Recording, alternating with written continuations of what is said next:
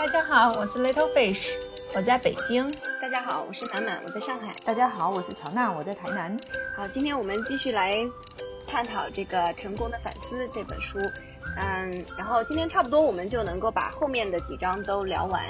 嗯，上次的话我们主要聊了前面的三章吧。我觉得今天我们可以重点聊一下，就是它最后面的两，然后也正好切合我们现在这个双减，包括双减以来大家对于这个高考这个指挥棒的一些啊探讨嘛。对，我觉得都还是可以。蛮多给我们反思的，其实就真的有的时候越看越觉得他简直就是给双减的 理论基础。他的思想里面还是反精英制的嘛，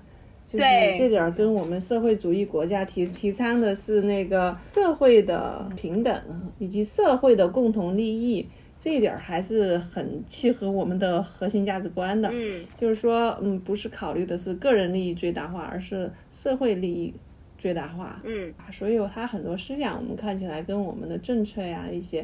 呃，和最近的一些潮流啊那些还是很一样的。因为我们最近除了这个双减，也是反垄断各方面，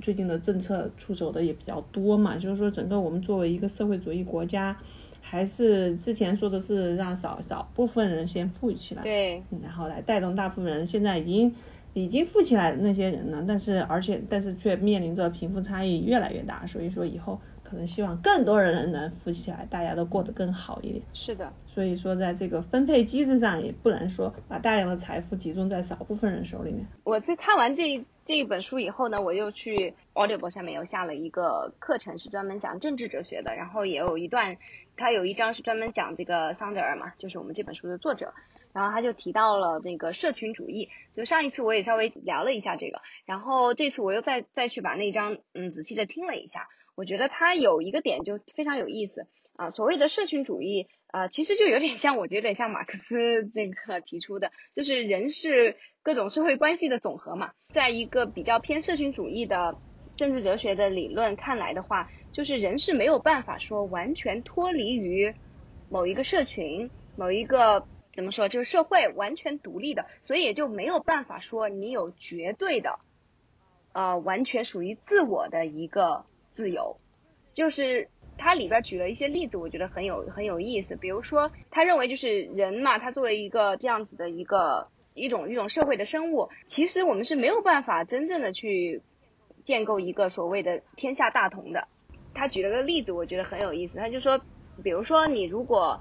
你说如果没有国家了，那么我们一定会有小的部落。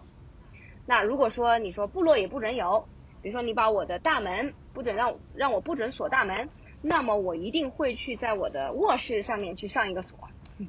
所以他认为人人类呢是肯定是会有这样子的去不断的去分解成一个很小的一些小的社群的这样子的一个需要吧，我这种就是人性。那么既然是这样子的话，那在我们人的这个存在里边，其实就有一个很重要的一个点，就叫做 membership。就你你你得是确实你得是属于某一个社群的一部分。如何说明你其实是这个社群的一部分呢？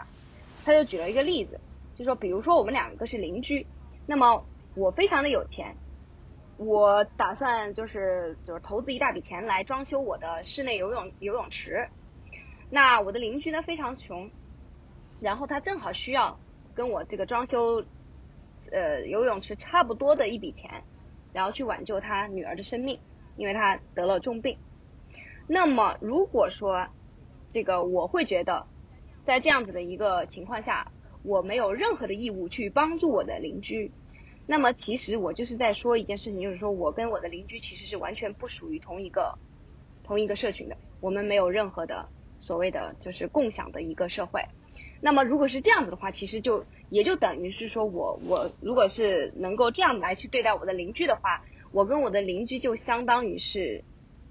就是敌人一样，或者是个完全是天涯一天隔一方的陌生人吧，至少就是这样子的。那如果说一个社会它允许我们就是个人原子化到这种程度的话，其实它也就不成其为一个正常的社会了。所以他他从这个例子，哎，他用这个例子就来就想要证明说，其实有些那种可能比较自由主义这种比较。就绝对的相信人是有绝对的属于个人的自由的，比如说像这种情况下，我就是可以任意的支配我的我自己挣来的钱，就毫无任何道德义务去帮助我这边这位的人。这种比较偏社群主义的观点，就会认为这样子的想法其实是不太成立的。所以我我我就觉得还挺有意思的，就是去去思考一下这种原来就是在西方的这种意识形态下，对吧？他们也是会对于所谓个人的自由的边界会有很多的反。但是我觉得你举的这个例子。比如说，你说那个邻居需要钱，然后你这颗这边宁可你花在自己一个奢侈的花销上，而不不给他用一一一个救急的花销，这种是不正常的一个社会。如果大家都这么想的话，这就会是一个不正常的社会。但我想说的是，这不就是我们现在的社会吗？很自然的在发生的事情呀。你你邻居需要钱，你可能都不知道，他不他也不会跟你说，因为。至少我生活的就是这个样子的呀，我根本就不知道我们邻居的财政状况是什么样的，然后我们之间也没有互相在经济上互助的一个义务，我们甚至都不会跟对方去交流，你有什么需求，或者是我 我也我能提供什么帮助，这已经是我们现在这样子的社会了。是啊，这就是之前像像向标说的这个附近的消失嘛，嗯，对吧？所以说我们现在也确实是，你看像现在说共同富裕这个事情。其实就是希望把这个往回拉一下呀，因为之前我们的这种就，所以像刚才我说的那个举的那个例子，其实也就是说是这样子的一些理论家、这些思想家，他们是在对像以美国为代表的这种非常嗯绝对的，就是因为资本主义本来就是基于这个自由主义的这个道德观观念的嘛，所以就是还包括就是说呃所有人都是自私的经纪人的这种观念建立起来的一个制度嘛，所以说。他们也是对于这样子一个一个制度去做做一个反思，他并不是说你你这件事情你就必须有这个义务要去帮助你的邻居，他他其实在探讨的是一个道德层面的，就是说我们会怎么样用什么样的道德观来看这件事情。比如说，如果你是完全自由主义的，你可能认为这个是绝对的正义的，你觉得这个事情没有任何不正义的地方，对。但是他就是从从另外一个角度，他就是来反思，如果说你是真的这么看的话。那么其实我们可能会觉得里边有一些问题，就你当然你可以选择去不这么做啊，但是呢，这个至少在道义上，我们可能会认为是有点问题的。对，就是你完全不去帮助你的邻居的话，或你完全不觉得一个人在一个社会存在，他有任何对于社会的，就所谓的这个 social responsibility 嘛，对吧？就比如你生活在这个社会，你虽然生活在社会，但是如果你觉得你毫无任何对于这个社会，对于你周边的人的任何意义上的责任的话，那么其实也就你就在否认了你属于这个社会嘛。那其实它中间就有一个这样子的矛盾了。然而就是我们也都知道，事实是人也不可能是说绝对的脱离。所有的社会关系去独立的存在，帮助的这种社群主义呢，还是不帮助的个人主义？我觉得完全是一个思想实验，因为在现实生活中已经脱离这个案例了。我们现在已经实际上就没有社交了吗？你跟你邻居之间，所谓的社区感其实很弱嘛。有的时候，你我们甚至可能会说，在美国或者是那些国家，对吧？制度不一样的国家，他们反倒会有一些这种更多的，比如说他们会。啊，很多人都会要去例行的去做一些社区的服务嘛，就这是他们的一些呃文化的东西，就是传统的东西吧，他们会去做这些事情，有意识的做这些事情。所以某种意义上说，他们可能他们会更有社区感，因为他们还有一个概念是选区嘛，对吧？就包括他们的这些哎一些选举的活动的时候，也会必然要去呃，就是说构建这样子的一个社区。所以啊，有的时候就是反反思起来，我我我们现在确实就是社区感非常弱呀，因为中国就城市化的问题嘛，对吧？你看都是新移民啊什么之类的，然后包括就是说，嗯，你看像美国他们那种中产阶级，就是对吧？大家都集中在一个片区买房啊什么之类的，其实他们是会，对，会会更有那种，或包括他们彼此之间也许会有一些联系，或者他们也有这种传统要去。呃，比如说，对吧？新搬的一个地方都要去拜访、走访一下周围的邻居什么的，嗯，送点东西。对对对对，但我在中国确实就是现在这种，呃，我觉得主要还是就是城市化吧，可能对吧？刚开始城市化的一个进程中间，然后就是很就是流动性也很大，然后大家基本上也也确实完全没有这种，绝对不会说你买一个。呃新房子，然后你要去走访邻居的，好像真的是从来没有这种。这个确实就是一个还蛮有问题的呀，因为就像你刚才说的这种情况，其实中国传统上远亲不如近邻，但是现在的话，其实就虽然我们住隔壁，但是我们真的就跟天涯海角一样的人，是吧？有有什么问题，本来我们应该是。真的是最最容易可以及时的在最危险的时候去提供一点帮助的人，但是现在是根本不可能。让我想到一个之前我看一个学者，但是我忘记是谁，他就说到说现代的人就是越来越有这个毛病，这个毛病就是他可能会对远方的所谓比较抽象的人类感同身受，但是很难去真真实实的去爱一个你身边的一个普通人。那不是项标吗？应该就是项标吧。他的意思就是说，你你可能就是很抽象的觉得对一个人类的共同命运，或者是一个某一个群体，觉得很容易的感同身受，容易很容易为他们落泪，就觉得哦他们的很悲惨什么的，你就很想去同情他们，很想为他们做一些事。但是当对但是你可能会对你下班路上路边遇到的一个婆婆，她可能生活很困难，在那里卖一个什么东西的，但是你会对。这样子很具体的事情无动于衷。中中国一直都谈谈挺多的呀，我们向来都是一方有难八方支援嘛，所以就是每次遇到这种时候，对吧？就往往是特别能够强烈的感受到大家都是中国人，所以这个就是我们作为一个很大的一个社群，对，就是这个很大的社群，大家都是中国人，这种感受就非常非常强烈。而且我们确实是觉得，比如说像河南遭灾的时候，我们确实是觉得我有一种道德义务要去帮助他们。是吧？哪怕我挣挣挣的不多，我也帮的不多，但是我确实有有一种很强烈的这种道德道德义务，因为感觉大家都是中国人。就像乔娜刚才说的，对，就有的时候反倒呢，有的时候又又反过来，就说好像对远方的东人，我们好像更容易生成一种很确定的情感。因为我感觉是有有这么一个原因啊，就是说，因为远方的人嘛，他就他的这个，我我是忽然想到有一个有一句话是之前有一个人描述日本人的，就说日本人呢。他是什么？就是说，他说，他们都对于，呃，很多事情呢，就都有确定的情感。就比比如说，他就认为他们的情感是比较确定的，对谁应该是什么样的情感，好像是确定的。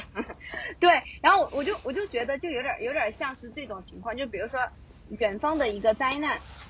我我就感觉这个事情好像很纯粹，就就是一个，嗯，别人有难，然后我如果有有余力的话，我就可以去帮助他。啊，但是近处的事情呢，可能就会比较复杂。就拿就拿自己的家人来说，对不对？就哪怕是远亲，啊比如说你一个亲戚有爱恨情仇，对，就纠结在里边了呀，对吧？就不像远方的那么简单。所以这这个也也是另外一个一个因素吧。Sam Sandel 他有提到的一个概念就是 right 和 good。哎，他那个中文是怎么怎么翻译？权利和共善吗？对。哎，我觉得这这个翻译，这中文这样翻译就比较清晰，因为英文里面这俩词，它又有形容词的意思嘛，对，它又有形容词的意思，所以我之前就一一直有一直有有有一点在那儿，我还以为这是英文一个比较怎么说比较有比喻意的那那种表达呢，后来啊这么一说，我就觉得完全就更清楚了，对，嗯，像比如说自由主义的话，它就是非常确定的，就是权利一定在共善的前面嘛。就个人的这个权利一定是在共产党前面，然后但是嗯，可能比较比较偏社群主义的，呃，他会认为不一定，对，不一定是这个样子，因为如果说绝对的权利，其实他认为是某种程度上是不存在的，所以就是必必须要考虑到人在社会中的一个存在，对。当然就是像我听那个政治学的时候，他就会非常强调就是是这种。呃，每一种理论它的一些对它的一些批评嘛，对吧？比如说像社群主义的话，当然对它一个最大的批评就是，就感觉很容易变成一种对于共善，在以共善为目的，但是对于个人权利的一种剥夺嘛，对吧？就是对，就是动不动就 你就跟集体主义嘛。对，我我就是外行嘛，这只是我自己的一个理解，但如果他们。他们内部的话肯定是，其实社群主义啊，比如说或者说社会主义啊，它其实还是有很很多的不一样的啊。就是社群主义的这些人，他们毕竟还是在西方的意识形态底下的，他不可能永远不可能承认他们是社走到社会主义这一步的，是完完完全不可能。对，但但其实你你你思考一下他的这些点，我觉得其实是跟我们的一些从小受的这些教育是是挺挺有类似之处的。比如说这个大学，它就应该成为一个完全的筛选机器，对吧？这不就是我，其实就是我们国家一直在说的这个问题嘛？就希望通过教育，其实是要来提升这种流动性，而不是固化，是吧？但现在其实就在美国和中国都有这个现象嘛，就是大学越来越变成一个阶层固化的一个工具了。他觉得说阶层的流动其实是就是才德至上社会的终极的理想的版本。但是他觉得问题是在说，其实阶层的流动它并不会带来平等，所以他其实是反对这个东西的。他这个阶层的流动，他关注的其实不是平等，所以他对在这个过程中造成的贫富差距和贫富差距的不断扩大这个事情是完全没有在意的。就是他就说我不管你贫富差距已经加剧到什么程度了，我只要能够提供你机会。然后你就应该努力的去爬上那个，嗯，那个就是他其实他就觉得说才德至上的这一种理想其实不是不平等的解药，而是为这种不平等画押。他其实这就是他的那个比较反对那个才德至上的一个核心的一个观点，就是说，就是因为这些政治家嘛，他认可这种向上流动这个。这这种解方，他觉得向上流动流动是一个嗯这个社会问题的一个解决方案嘛？嗯，因为他他认可这种解决方案，所以他就并没有说去改革他的经济结构，对对对，直接去对付不平等，而是他要去拥抱市场的全球化。而且用促进机会平等来解决经济红利分配不均的问题，对，整个这个就是一个向上流动说的核心思想。就就就是说，我们希望看到的一个社会公平是应该去改变这个经济的结构，使这个社会财富的分配更加平等并更加均衡一点。但是不是的，他如果这个政客他拥有的是向上流动这个思想的话，他不去动这个结构。他觉得我这个结构是没有问题的，我只需要做的是去去改变你这个机会，机会的均等性。所以说他要去什么少数族裔呀、妇女权利呀、同性者权利呀，就是我是更多的是去改变这个机会，让你们都能够去得到受教育的机会，然后得到工作的机会。他应该深刻思考的就是说这个经济结构的分配是不是不平等的。比如说，为什么华尔街的投资人他就可以拿到这么高的高薪？那那些做呃做辛苦工作的、没有大学文凭的工人或者是农民，他的薪水就是那么低？这个是并不是说是因为他的劳动价值就是那么低，而是这个他们没有相应的政治权利。因为现在的在在议会里面的人都是拥有绝大部分是拥有大学文凭的人。而这些工人的代表已经很少了，所以他们的利益并没有得到保障，所以这就是一个非常危险的信号。这也就是他比较反对的一个东西。执政者他用他有的是这种向上流动的这种思想的话，他就是能接受所得的阶梯越拉越大的事事实。嗯，他只是努力协作所有人在向上爬的过程中。竞争更公平，所以首先他他不去解决那个存量的经济不平等的问题，就是解他不去解决贫富差异的问题。我先认可你贫富差异，但我给那些贫穷的人在一个一个阶梯，让他能往上爬啊！你通过自己的努力，你能爬上去，好，你就可以；你爬不上去，你该贫穷就贫穷呗，就不去解决你这种差贫富差异的问题。是的，是的，是的。其实刚才那个故事，其实大家想说的就这意思，就是说，呃，如果说就是这个我们的社群里面存在着这么强大的、强烈的一个不平等，对它是不是一个其实是也是道德的，就是说是不是也是公正的啊？那就是像像今天的话，很多的嗯，包括美美国的政客对吧？他们都会认为说，呃，只要我的机会均等，就是这个有流动性，比如说你那个很穷的邻居，他其实也有机会成为那个很富有的人。呃，那么我认为这个社会就是呃正义的啊，那那但其实呢，我们如果换一个角度来看，如果从一个人作为一个 member 一个成员的一个角度来看的话，确实是觉得这样是有点问题，是讲不太通的。你不能说我可以允许一个社会无限的分化，对吧？我可以让这个最有钱的人和最穷的人达到一个非常嗯无法弥补的一个一个差距，然后也认为这样的一个社会是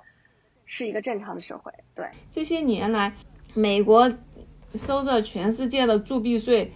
靠着金融业占了这其他国家那么多便宜，是吧？但这些就。都只流入了这些跨国精英的手里面，是的，美国的底层老百姓没有得到任何好处，所以他其实他，我觉得作者是，他并不反反对，他并不是完完全全去反对全球化，而是这种分配的问题，你你你这你这个应该让每个人都能享受到这种红利，这才是一种共善。对的。当然，我们就我们这些其他其他国家就不在他的考虑范围了。方面，我们说这种财富分配的这种不均，就是过分的这个呃不平等的话，其实它里边存在一个不公正，就是刚才我们探讨的这个为什么有存在不公正。那另外一个点就是说，这种随之而来的还有就是。嗯，其实是对我们一个尊严的一个剥夺嘛，对吧？比如说像美国，像之前我们看美国工厂的时候，为什么那些工工人就是一方面他们是没有钱，所以而感到的一种就是生活的艰苦；另外一方面也是他们没有办法在感觉自己在这个社会上能够创造价值，就是感觉他们好像已经被社会抛弃，就是他们的呃能力、他们的经验已经嗯不再有用，就是这种。其实也是对人的这个尊严一个极大的打击嘛。呃，我记得桑德尔他就有说说，因为这种资本主义，嗯，会非常强调我们每个人作为消费者的这个角色。对对对。所以从这个角度，我们可能会去想，我们拿了多少钱，对，然后这个收入对我们的付出是不是公正？但另外一方面的话，其实人也不仅只能是作为消费者存在的，我们人也是希望是作为一个主动的劳动者，对吧？创造者存在的。所以说，如果说我们意识到自己完完全好像一个废人。我们没有办法为社会创造价值的话，我们就会充满了耻辱感，充满了一种没有尊严的感觉。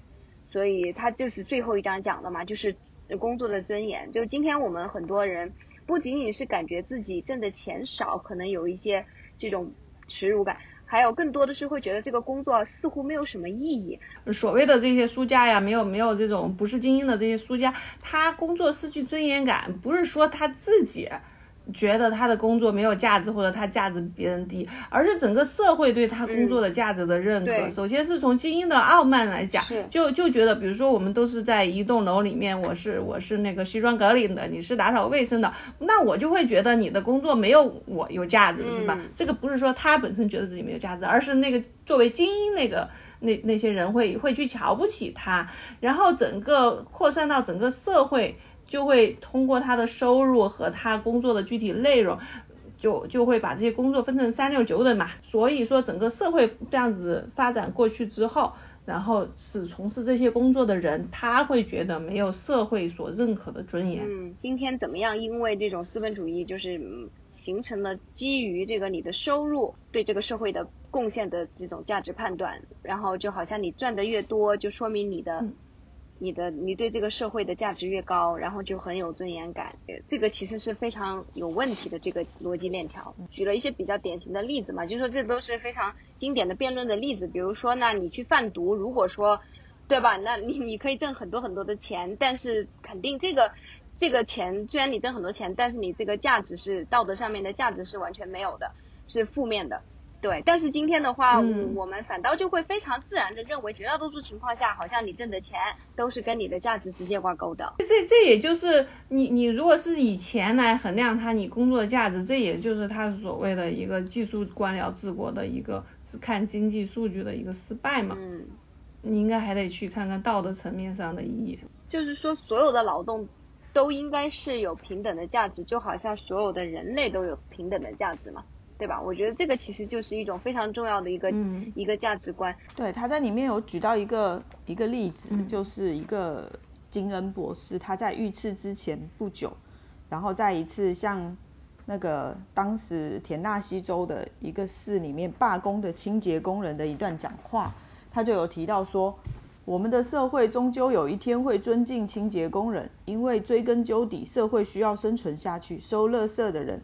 跟医师一样重要，因为他们不收垃圾的话，疾病就会四处蔓延。所有的工作都有尊严。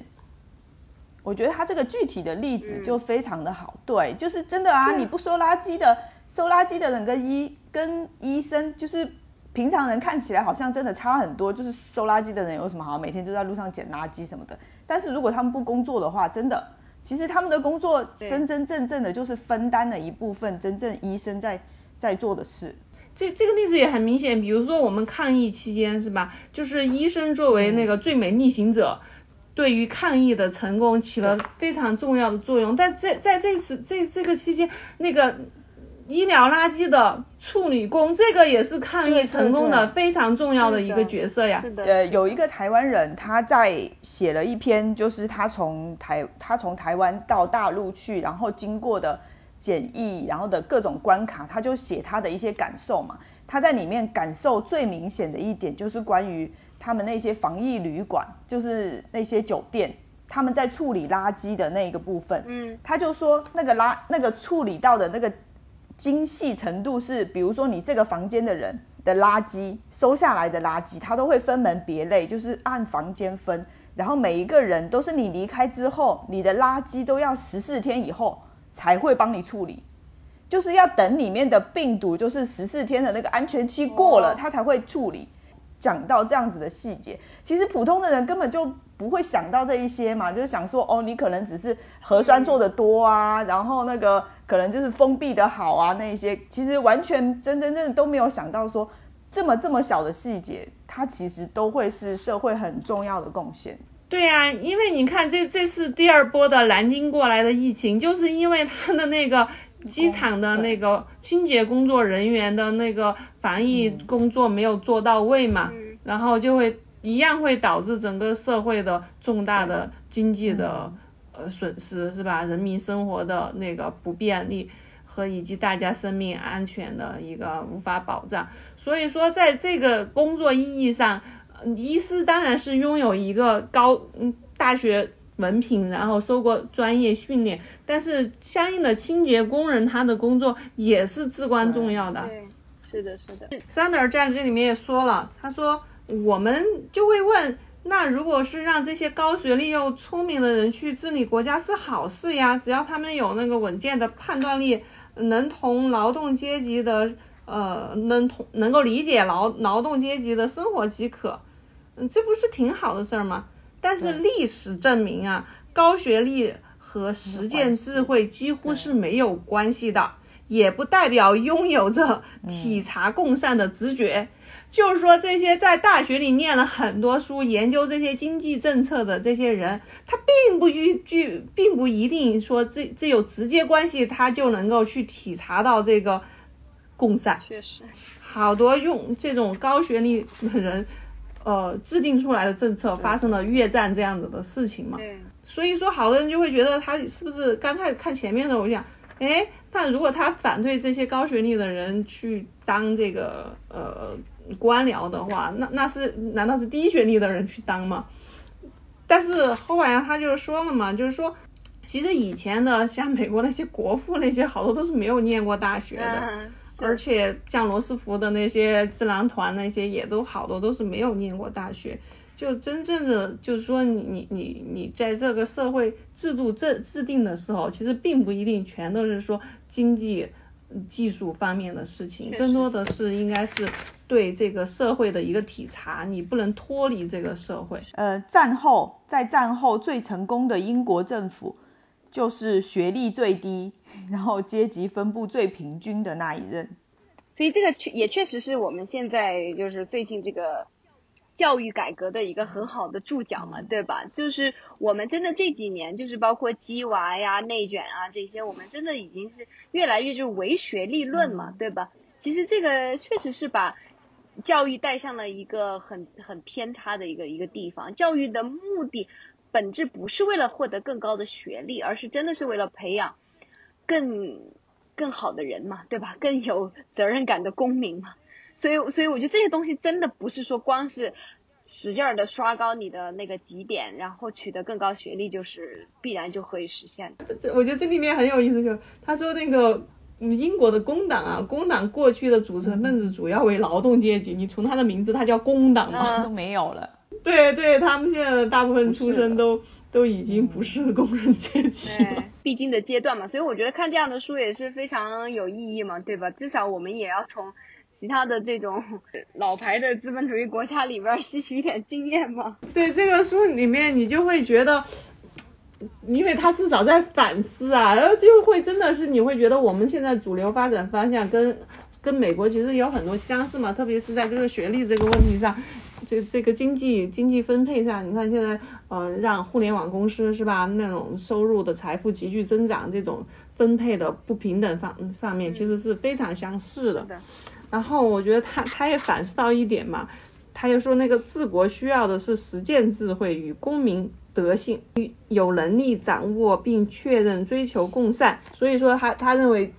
治国有主要是三点，一个是实践的智慧。一个是你你要有公民的德性，然后还有就是你你有能力掌握和确认追求公善，是这三点。其实这三点跟文凭并不是直接相关的。他说，因为今日今日的大多数大学都没有培养这些能力。是的，政治的判断力需要德性与锐见，和标准化的考试拿高分上顶尖大学几乎是没有关系的。所以，我我我是看那个那个政治学的那个讲座里面，他就有提到，就说桑德尔，你看他提出的这些三点，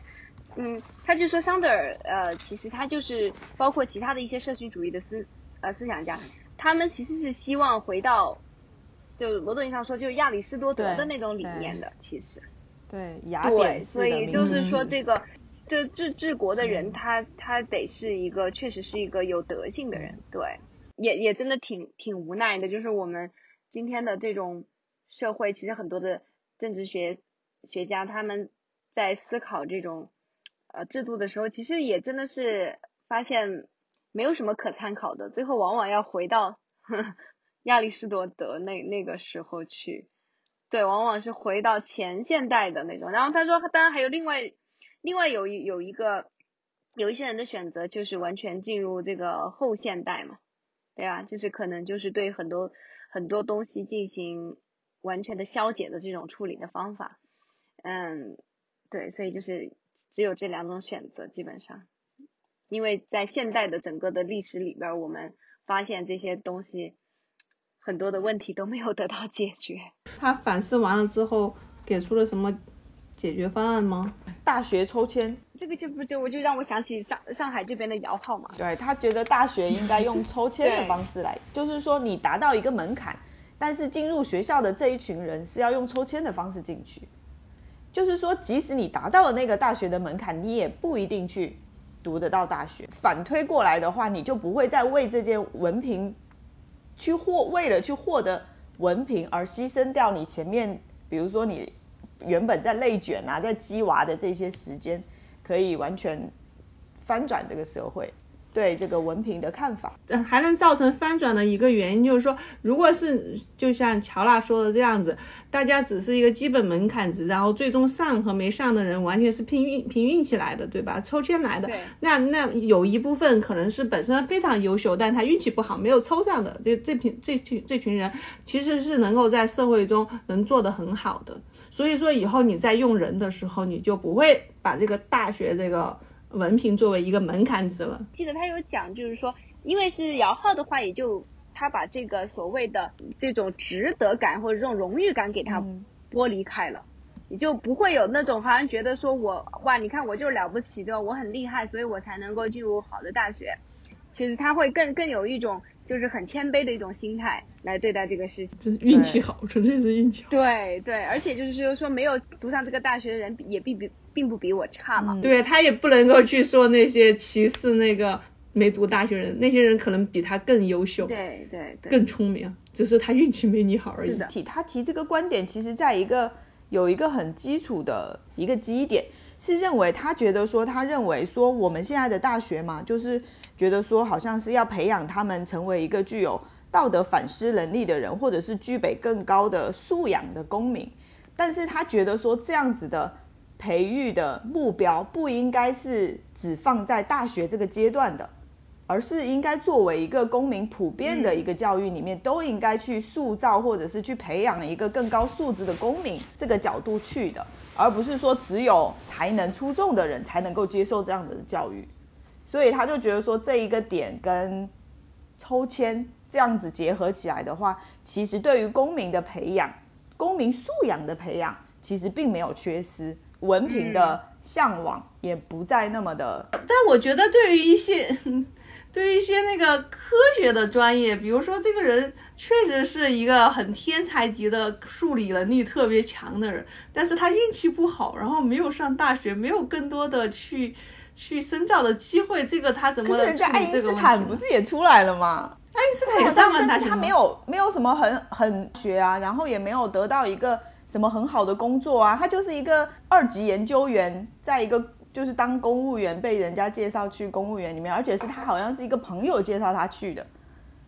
当一个非常低级的二级研究员，然后他的上司每天就骂他，就是说他不认真工作啊，什么什么之类的。以后那个如果按照桑德尔的设想的话，那就全靠自己。如果你真的是有这方面天赋，你靠自己自学也能够搞得定，是吗？呃，不是说对个人感情的伤害啊，我就是说，也是从社会整个人类的社会进步来讲，因为有一些很天才的发现，这些人会不会真的就会缺少？对，它里面有举了一个比较极，我觉得看起来比较极端的例子，就是说，我们都会认为说，好像一定要依靠什么科学的进步，然后比如说一定要有很顶尖的科学家，然后去帮助。人们可能，比方说哈，延长人的寿命，就是人均寿命在不断的提高嘛，因为医疗科技的不断的进步，然后科学的进步，他就提到这一点哦，就是说，随着科学的进步，人类的平均寿命越来越长，但是因为我们现在目前社会造成的问题，反而在二零一四年到二零一七年连续三年。美国的平均寿命在很明显的下降，嗯，也就是说，其实你科学的进步到底有没有造福人类，还是说社会造成的问题给人类造成的困境更多于科技带来的益处？这样子的时候，我们要如何去平衡？就是说，其实说只要大学抽签能够培养出很基本的人才，像爱因斯坦这样子，他是属于很顶尖的那一百分之零点零零零零零一的那一种人。他一定会出头的，就是我也相信这一点。就算他不，他没有大学可以念，他也一样可以写出震惊世人的那个公式，对不对？但是我是觉得大学嘛，它其实就是培养一个很基础的，比如说基础的工业人员啊，或者是基础的嗯科学人员，还有诸科学的化化工人员啊，我觉得这样就行了，不一定要追求特别顶尖的科技，一定要怎么怎么怎么样，一定要 AI 特别特别的聪明，或者是他要一定要怎么。我觉得它到底能不能对人类的社会真正的进步带来这样子的推动的效果，还是说是反效果？这个真的就是他他讲的就是那个那个例子，就是举的是因为一个社会的问题导致的，比如说像美国现在特别严重的那个毒品问题嘛，对对，毒品、枪支、酗酒、自杀，对，就是抑郁症，包括这些，对吧？就就这不就是我们谈的这个嘛？叫卷卷卷。卷出来、激出来的娃，然后最后抑郁了，对吧？所以就是说，你看好，对，看上去好像你用最科学的方法，对吧？然后你在拼命的激发他的潜能，但最后发现其实是反效果的。所以就这还对蛮还蛮蛮辩证的心心理问题和空心病。对它里面其实真正的就有就有引述一些心理学家他做的数据统计，就是说那一些就是我们以前都觉得说好像。就是对社会危害群体的那一群人，是好像是说阶层比较低的那一群族群的小孩子，可能会比如说会就是枪支滥用啊这一些，或者是药物滥用啊，然后或者是尝试毒品啊这一些的。但是他说现在的研究发现。反而现在是反而是富裕的小孩枪支滥用啊，或者是毒品滥用这样子的几率会特别的高。鸡娃这一吼，就是小孩子一直在经过家长的助力往前推的这样子的一个结果，它会让这些小孩子变得特别的。依赖，除了情绪上，他会沮丧、焦虑、愤怒，非常的依赖父母、老师、教练。碰到困难的任务的时候，他就会很希望别人给他提供帮助。鸡娃就是这样嘛，你的小孩子只要进步到一个阶段，你的家长就会吐力，就是帮他提供各种各样的条件，让他去面对困难，就是比如说找老师给他解题的方案呐，然后或者是让个老师给他教更好的方法啦，别人会给他不断的提供方法。当他自己面对困难的时候，他就希望别人给他提供方法。然后他就说，这个延伸到日常的生活，他说这些孩子连日常的生活也非常的仰赖别人，就是帮他打理，或者是帮他处理，或者是帮他提供方法跟解决的方案。他就说，家长的富裕以及密集的教养。非但没有让这些年轻人摆脱生活的困境，反倒成了他们不快乐与脆弱的原因。其实，其实很明显的一点就是说，我们之前自己琢磨学习的时候，你都会走很多弯路，是吧？你会有犯很多错，然后你再试错。但是现在这种事情被家长看为是很浪费时间的。对，我曾经卷下来的目的就是为了把我的经验传给下一代，让他少走弯路。对。然后现在现在的时间又那么宝贵，鸡娃的任务又那么重，那么密集，是吧？这个弯路是绝对不能走的。但实际上你就会让让孩子形成这种按照他的经验，每个事情都有一个 best best practice。对。他就会习惯性的去问这个 best 的。Practice 是什么？你就不要让我去走那么多弯路来来来来来来想来比较一下我比别人弯了多少哈？你就直接告诉我最好的怎么干吧，你就 就来吧。对的，对对。实际上以后人生的弯路一大堆，你不走一走你都不知道。真的是。他就说他的很多的学生在大学的时候都很难利用大学的时光来思考、探索和反省自己是谁，然后他的人生到底值得关注什么。他就说，因为这些孩子都是被推着往前走的，所以他从来不会去反思，就是从来不会利用时间去思考。他说，一旦有时间，就是那一种，比如说打游戏啊，就是比较那一种完全对对对对对对，就是不愿意去思考的那一种。非常明显嘛，我自己我教现在教的这些小朋友，就是其实有很多非常明显，你就会发现他们真正的动力，他们所有的动力就来源于。不想让父母生气，或者是有的时候，有的父母还会动粗的。我我教的那个初中的，我说不至于吧，我说你们今天这个父母还体罚你们，扇耳光，然后打的都是有的。你想想看哦，就是我的学生都是属于中产以上的，然后也都是从小这种对吧？所谓。科学鸡娃，知识分子，精英教育，精英精英教育，对，绝对是那绝对是精英教育的啊，就是什么乐器啊，什么东西的，双语对吧？这都是有的。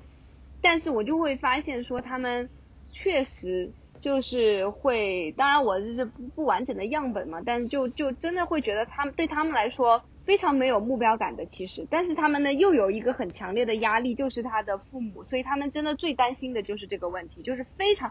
他们会非常非常在意他们每一次考试的成绩，非常明显的，他只要一个成绩，他其实不在意这个成绩是怎么来的，但是他就是希望这个成绩是可以在父母那里交差的。而且我我就跟他说，我就说，那要有这样子的心态，我我可能会教育他们要这样子，但是他他他们也会非常现实的就跟我说，那，哎，那我父母就这样啊，对吧？如果我做的不好，我父母肯定就只会骂我，就会。逼我就是他，他不可能说我我就是给你时间让你，或者说你你你，哎呀，我我理解怎么样？不可能的，我父母肯定就是要让我就要看到进步，就就很夸张的。我那个班嘛，对吧？你想想看，就是就是二十天的一个课，然后本来雅思提高零点五分，那就是很大的一个进步，是吧？它不像托福那种，它是分很细的，像雅思的这个分数段是很大的。然后这个女孩的口语已经很好了，我觉得她可以拿六分了。然后第一次模考的时候，就我就给她拿的是给打的六分。然后她就跟我说，我妈说的这个，我希望我下一次考六点五分。其实我们两次模考只有一个星期的时间，因为我们就是在中间做一个模考。就就这样子，就是这种不合理的期待，就我也都为他们感到深表同情。哎，对我我就是听你这么说啊，我就终于知道豆瓣那个父母皆祸害的小组到底是怎么来的。我以前我以前一直很难理解，说为什么会有一个小组叫“父母皆祸害”，就是非常红哎，那个这个小组真的是完全是达到了出圈的那种红的，就是各种各种人反反映自己的父母，就是各种的心态让他们很难受。而且我就觉得说，像你这样的学生，以后长大以后，为什么这么多小孩子，就是一旦读大学或者是成年，他摆脱父母的。控制之后，他就完全跟父母完全没有办法交流了，就是直接我直接没有什么另外的选择，就是直接跟你断绝断绝交流，拒绝交流。然后 你除了每每每个月把钱打过来，几乎就不用交流。真的是觉得就是这种让让我觉得，哎，那挺难受的。然后然后他们，然后一问他们三个都都异口同声，就是说他们家都都这样，就父母都是不可理喻。但是我我就是说，就拿我的这个学生作为一个样本来说，我就发现一个现象，就是因为我我看了一下他们写的作文嘛。就就其实还是蛮典型的，就是这种，嗯，其实他们对于很多事情的想法，就是你会会明显的看到，他们其实读也从小也被家长逼着读很多东西，但是真正的思考，我觉得其实做的是，对，并不多的，没有没有没有没有时间思考的，真的可能就是这样，就是真的太多时间去去完成一项项的任务，check check boxes。并没有真正意义上的一个思考，所以你看他们写出来的文章的话，就会发现他们的观点什么的，嗯，要么要要不然就是非常的幼稚，要不然就非常的空洞。我正好就有一篇，我们就让他写说，就是要不要让高中生去做那种一些 community service 社区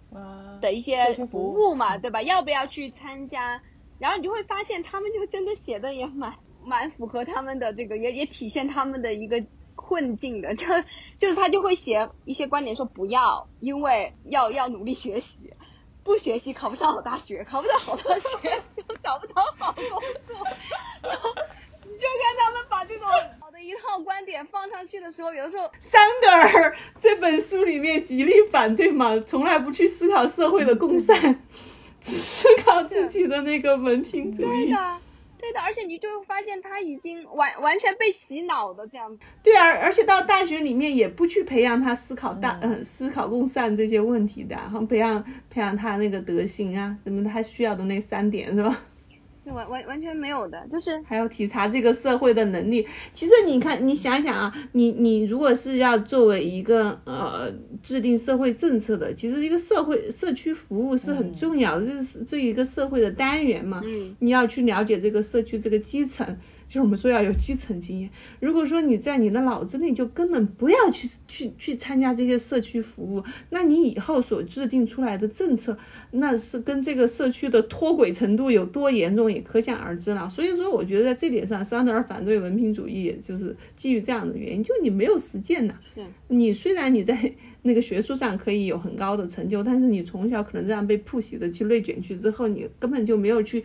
深入的体验这个社会到底在发生什么，而而且我我会发现，就是说这些小孩他的另外一个非常糟糕的一个局面，就是其实他是知道在在什么山唱什么歌嘛，就是他的所有的道德观念其实是浮于表面和非常虚伪的。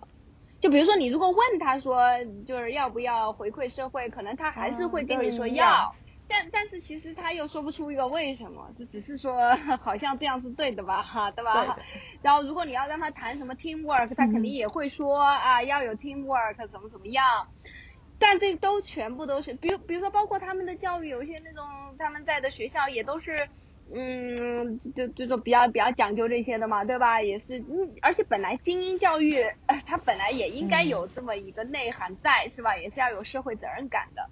但你就会发现，在这样一个内卷的背景之下，所有这些其实对他们来说都是一个一个指标而已，就是一个 box to check，就是所所以就没有深刻的去去理解的，都是说啊，你你要既然这么问我，难道我就按照你可能期待的一个回答？都是这样被教育出来的嘛？就是每一个回答都是教育这种标标量化考试所所培养出来的嘛？反正是有我们的教育真的是有很多要你你你看梵高的那些画。就是他那个时候到煤矿啊，那些看到那些穷苦的那些呃人民嘛，什么吃土豆的那些人民嘛，就你真的是要跟基层贴得很近，你才会有强烈的冲击，他才会把觉得这些人的苦苦难也有他本身的一部分责任在里面，所以他的感情色彩那么强烈，他的画作才会有那么有冲击力。那么有感染力嘛？所以这跟你只教技法是不一样的。技术主义嘛，其实就是反思这种一切以技术主义，其实是存在很大问题的。因为你不去思考到底这个技术最后的一个目的是什么，对吧？就好像。嗯，一一切以这个科技的进步，好像作为唯一的一一个追求的时候，其实你就忘了，有时候真的是需要反思这个科技的伦理上面的问题的，到底它是为了干？我我我上周去逛成品啊，这本书是放在成品一进门的那个推荐书台的正中间，一进去就看到了。我觉得火爆吗？我觉得真的好切合，就是当下的这个很多政策呀，真的。我我觉得真的是能够更好的去理解，包括之之前很多时候就是装检一出来的时候，包括到现在嘛，对吧？很多人也在探讨这个问题，就是有非常多的不理解吧，对吧？当然这个因为政策执行中间它也有很多一些很粗暴的地方，让人非常的反感。但是其实真的从从一个很深刻的角度去理解它的话。真的，我们所谓的那种文凭主义和这种择优录取，看上去非常非常公正的一个东西，好像毫无问题的一个东西，其实是有很多值得反思。特别是今天聊的两点，我就觉得，如果以前你告诉我说。那个呃，治国的人不应该是那个学历高、成绩优秀的人，应该是学历低的人。我我就觉得很 panic。我这你现在干怎么治国？我们的策略会制成什么样？主要是你就是已经被最近的这些潮流已经洗脑到，觉得好像只有这些优秀的人才能制定出优秀的呃对人们都好的政策出来。这是一个我觉得读完这个书对我的影响比较大的一个观另一个就是今天你们说的那个抽签上大学，我就会觉得哇，那那人家优秀的人上不了大学了，没有在怎么办？这没有任何途径，只要他运气不好，他就上不了大学。哇，也是好 panic 这样一个事情。即使讨论讨论，你最后想到科技的问题。你好像没有什么大不了的，对的呀，真的真的。你你你想比尔盖茨也是大学没有毕业嘛，对他来讲其实上不上大学都一样。啊，对，啊，对看过一个研究，他说是这样子的，就是说一个人，比如说，嗯，他在高考的时候失利了，然后他上了一个不好的大学，和一个他跟他水平一样的人，高考的时候成功了，上了一个很好的大学。这两个人将来的社会成就其实是会差不多的。就虽然你可能说在这个点上他俩的差距会很大，但最终在走向社会以后，他的因为他俩的其实综合能力是差不多的。对，尽管他上的两个大学不一样，你会觉得一个受到很好的教育，一个受到不嗯不太好的教育，或者说一个出去的文凭更好敲门，一个不太好敲门，但最终他们会走到差不多的一个。一个一个水平上去，而且很多人会有这种补偿效应嘛。我就是我我自己的这个亲身经历，就是感触特别明显。就是我我之前做那个招聘的时候，我真的遇到过非常多口语非常非常好，不是英语专业的，甚至不是本科的，就是或者学校很一般的。这实际上是有个补偿效应的，就是他他这个人如果他真的就很很愿意去学研究英语的话，研究语言的东西。他就会发现，不管他上什么学校，或者他是不管是不是英语专业，他能够把自己的语言练到非常好的地步。但反过来，有一些英语专业的，就是根本跟他不能比。大大学不应该是一个这么决定性的一个因素，对。筛出来。而且从社会公平的角度来来说的话，就或或者说一个让我们社会更更好的一个角度，那那